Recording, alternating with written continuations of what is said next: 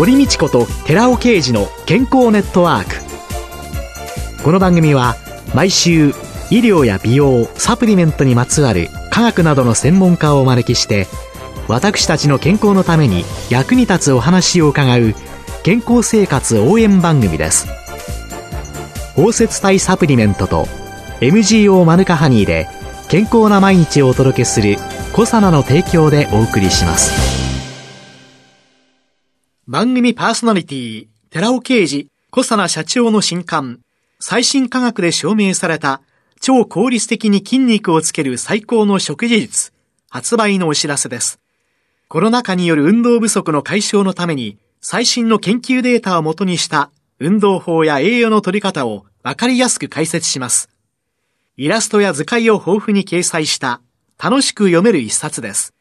寺尾啓治小佐奈社長の新刊、最新科学で証明された超効率的に筋肉をつける最高の食事術、発売のお知らせでした。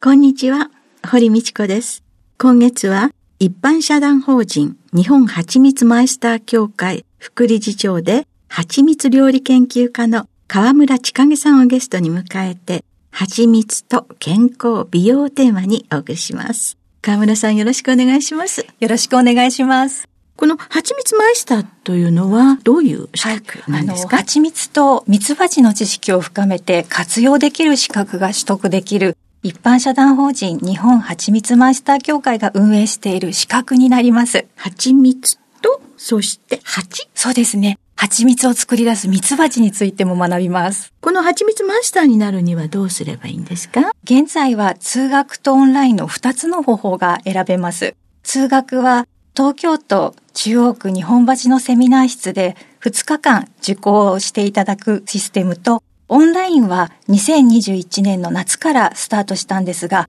ウェブ会議システムを使用して日本全国をつないで1回2時間月2回3ヶ月をかけてパソコンやタブレット越しに受講していただきます。通学、オンラインとも課題を提出して合格すれば資格が取れます。オンラインの普及で東京に来ることがなく、ご自宅でも受講できますので、北海道から沖縄まで日本各地からご参加いただきました。2021年夏から始まったということは、はい、やっぱりコロナの問題。はい。やはりなかなか遠方の方が東京に来ることが難しいという方が多く出ましたので、えー、2021年からチャレンジして今は安定してまいりました。蜂蜜っていうと、いろいろな地方のお花？はい。私はあの、岐阜の生まれですので、レンゲの蜂蜜。そしてそういうのに興味を持ったいろいろな方が、はい、日本全国から受講された、ね、ということですか、はい、北海道ですと、アカシアですとか、菩提樹とかが特産で取れたりするんですが、えー、岐阜もやはり蜂蜜大国で、いろんな蜜源豊富にあるんですね。えー、今ですと、柚子の蜂蜜とか、そういった蜂蜜を食べて美味しいと思った方が興味を持っていただいて、受講されることもすごく多いです。蜂蜜マイスターというのは、資格はお一つと捉えていいんですか？どのコースを選んでも。基本的に蜂蜜マイスターの基礎初級はアドバイザー資格になります。はい、蜂蜜が好きだっていうことで詳しくなって蜂蜜の料理ですとか美容に活用する方も多いんですが、最近は販売をする立場の養蜂家の方がご自身が採蜜した蜂蜜をお客様にご紹介したいっていう時ですとか、海外から蜂蜜輸入される方がお客様にアドバイスするときの正しい知識ということで資格を取られたりっていうことがあります。蜂蜜の正しい知識が得られるということで資格を取りに来てくださいます。それがまず、蜂蜜マイスターアドバイザー資格。その後、アドバイザーを取られた方たちが、上位資格ということで、認定講師という蜂蜜を使った講座が開ける資格があります。蜂蜜の食べ比べですとか、チーズやワイン、アロマテラピー、ハンドメイドの石鹸、蜜蝋を使ったリップクリームですとか、エコラップ、そういった作るものと一緒に、蜂蜜についての知識も教えることができます。現在、マイスターアドバイザーは300名ほどいるんですが、講師は53名の認定者が活動しております。こちらは合格から3年ごとに資格更新を行って継続して維持している人の数になります。3年ごとに、そうですよね。はい、何でも資格は。はい。あの、一応テストがあります。問題をお送りして合格したら更新できるっていうことになっています。まあ、合格率は？そうですね。大体、蜂蜜に普段携わっていれば忘れることはないので、合格する方の方が多いですが、いろいろ改定したりとかもございますので、うん、その度その度の時代に合った知識っていうのを継続して知るっていうことが大切なので、更新するっていうのを行っております。この協会どういう経緯でできたんですか ?2009 年2月に蜂蜜マイスター養成講座として蜂蜜の素晴らしさを多くの方に知っていただきたいという目的で NPO 法人が設立されました。その後に2012年6月に現在のスタイルになります一般社団法人日本蜂蜜マイスター協会として歩み始めました。一番最初の NPO 法人は、やはり蜂蜜がお好きな方たちそもそもは、蜂蜜と蜜蜂が作り出す放産品って蜂の生まれる品って書くんですが、プロポリスですとか、ローヤルゼリーですとか、すべ、えー、てやはり人間の健康に携わるものをミツバチが作り出すということで、蜂の医学の研究と書いて、法医研究会っていうのが設立したきっかけになります。その後に蜂蜜に特化した今現在の日本蜂蜜マイスター協会というふうに食べることや美容や活動するものを目的とした協会が生まれました。蜂が生み出すものが放産品って呼びます。放産品。多くはローザヤルゼリーですとか、はい、ポリス。最近ではスーパーフードといってビーポーレン、花粉ですね、はい、花粉もとても体にいいということで、えー、皆さん食べているっていうのをよく聞きます。で、一般的にはどのような授業をなさっているんですか、はい、先ほどお話しました、蜂蜜マイスター養成講座のまず基礎初級編ですね、はい、アドバイザーの資格が取得できるものと、その後、ステップアップとして、先ほど言った放産品や蜂蜜を使った講座が開ける認定講師の養成講座のほか、資格まではいらないんだけど、蜂蜜のことを学びたいっていう方に向けた修了書を発行する入門講座ですね。あとは気軽に楽しみたいっていう方に向けた蜂蜜の食べ比べなどの講座や料理教室、ワークショップをリアルの講座とあとオンラインを使って両方で行っております。過去7年間の間には、8月の3日は蜂蜜の日になるんですが、語呂合わせです。はい。蜂蜜の日にちなんだ蜂蜜尽くしのイベントで、蜂蜜フェスタというのを主催しています。で、ハニーオブザイヤーという国内で購入できる最も美味しい蜂蜜を選ぶコンテストというものも主催しています。今後コロナの動向を見て、またイベント再開をしたいなというふうに考えています。蜂蜜フェスタのところで、はい、日本で一番美味しいという蜂蜜に輝いたのは、過去にはどんな蜂蜜だったんですか、はい、過去には初代で取ったものは、オーストラリアのタスマニア島でしか取れないレザーウッドという木があるんですが、その木は蜜を出すのに100年かかるという木がありまして、お花咲くのに60年、蜜を出すのに100年かかる木から取れた蜂蜜は香水のような香りのするとっても美味しい蜂蜜なんですね。来場者の方にブラインドでコンテストのあの投票をしてもらうんですが、そこでやはりその香りに皆さん驚かれて、たくさんの投票数を得て初代のコンテストグランプリを取ったんですが、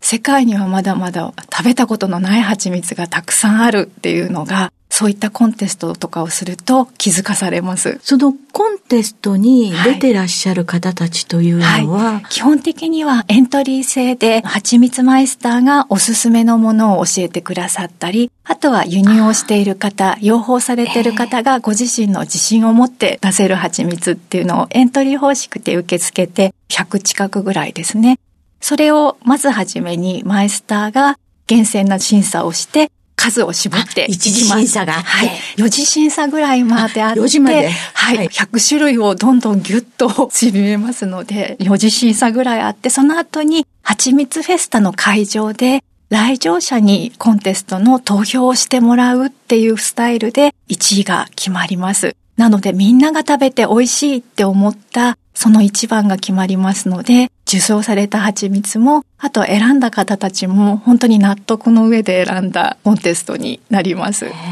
タスマニア。はい。最近ですと、キルギス共和国というところで、白い蜂蜜というのを、ホワイトハニーがとても人気ですね、えー、とてもクリーミーで食べやすいということで、選ばれる方が多くなっております。で、あの、河村さんはどういう経緯で、協会の副理事長になられたんですか、はい、?2020 年に副理事に就任しています。その前過去は理事として協会運営をサポートしてきたんですが、協会の運営と資格講座の講義ですとか、協会主催の今講座やワークショップを前任者から引き継いで今担当しています。そうするとこの会でいろいろな研修をなさってる。ね、はい、講座を担当して教える側に立っています。そういう教える側、仕事としての蜂蜜のお付き合いと、はい蜂蜜もお好きでこういうようなところに関わっていかれたんですよね。そうですね。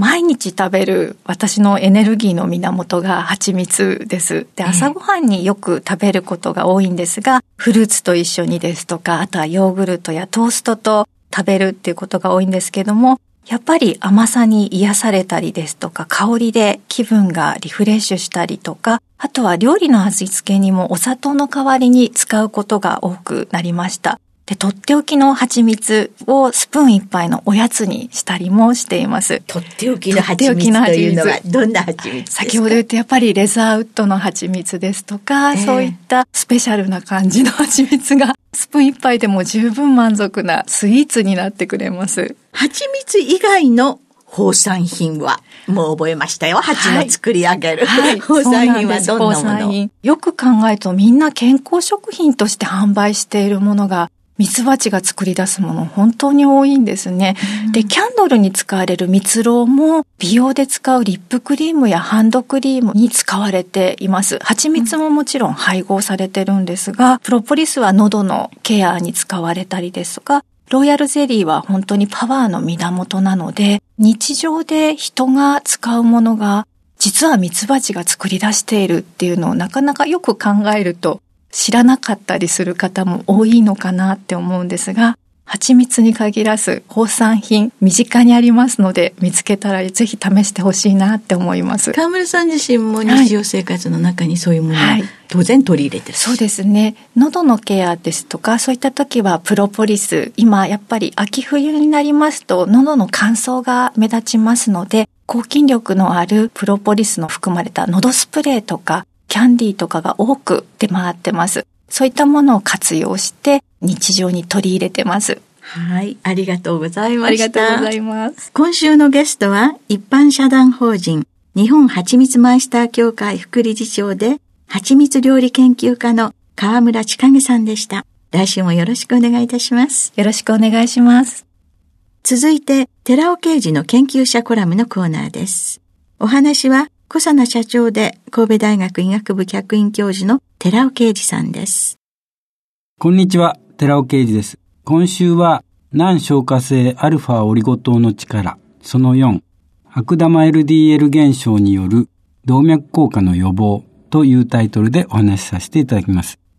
最近、菊芋に含まれている成分、難消化性オリゴ糖のイヌリンがテレビの複数の健康番組で取り上げられ、ダイエット効果、糖尿病予防効果、心筋梗塞や脳梗塞などの動脈硬化性疾患につながる中性脂肪低減効果があることが話題となっています。一方、同じ難消化性オリゴ糖である難消化性アルファオリゴ糖にも脂質代謝や糖代謝に関わる様々な効果があることが肥満で血中脂質が軽症域を含む健常人、2型糖尿病患者、動物試験で明らかとされています。血中脂質が軽症域を含み、肥満者も含めた健常人に対する難消化性アルファオリゴ糖の摂取効果。具体的には、1日 6g 摂取で食事ごとに 2g を摂取した際の効果を調べた結果、体重や中性脂肪、LDL コレステロール値などの低減効果のあることが明らかとなっています。このように難消化性オリゴ糖のニヌリンと難消化性アルファオリゴ糖にはどちらにも中性脂肪を低減して動脈硬化を防ぐ効果があるとされていますが、この2つの難消化性オリゴ糖の効果を比較した報告もあります。実はすでにこの研究者コラムでは、アルファオリゴ糖は腸内フローラを良い状態に変えて動脈硬化を防ぐというタイトルで紹介しています。難消化性アルファオリゴ糖には、腸内フローラを改善してアテローム性動脈硬化を抑制する作用のあるといった内容でイヌリンとの比較結果が示されています。そこで再確認の意味でもう一度アテローム性動脈硬化を抑制する作用についてイヌリンとの比較の部分のみを紹介しておきます。治験方法は、まず、8種類の動脈硬化症の疾患モデルマウスを5群に分けます。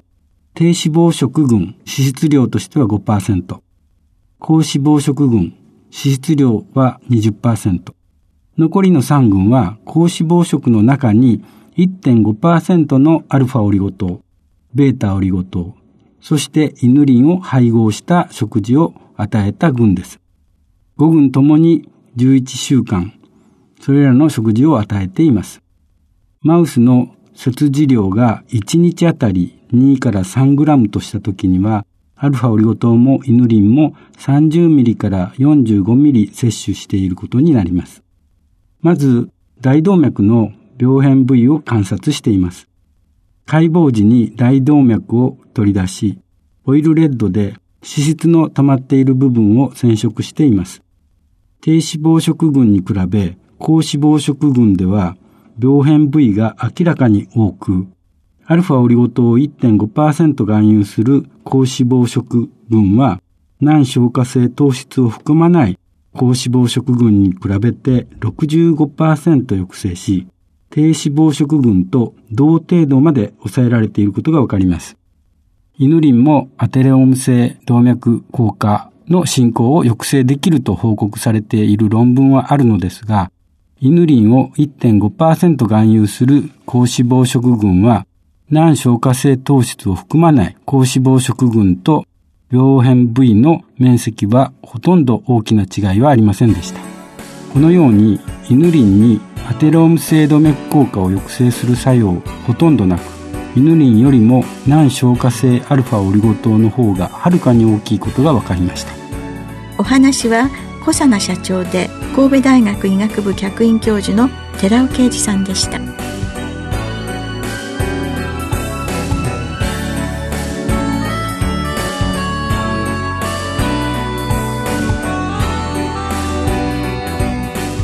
ここでコサナから番組お聞きの皆様へプレゼントのお知らせです。ニュージーランド産のプロポリスを環状オリゴ糖で包み込むことによって吸収性をアップしたコサナのニュージーランド産プロポリスタブレット90粒を番組お聞きの10名様にプレゼントします。ご希望の方は番組サイトからご応募ください。締め切りは1月31日24時です。コサナのニュージーランド産プロポリスタブレット90粒プレゼントのお知らせでした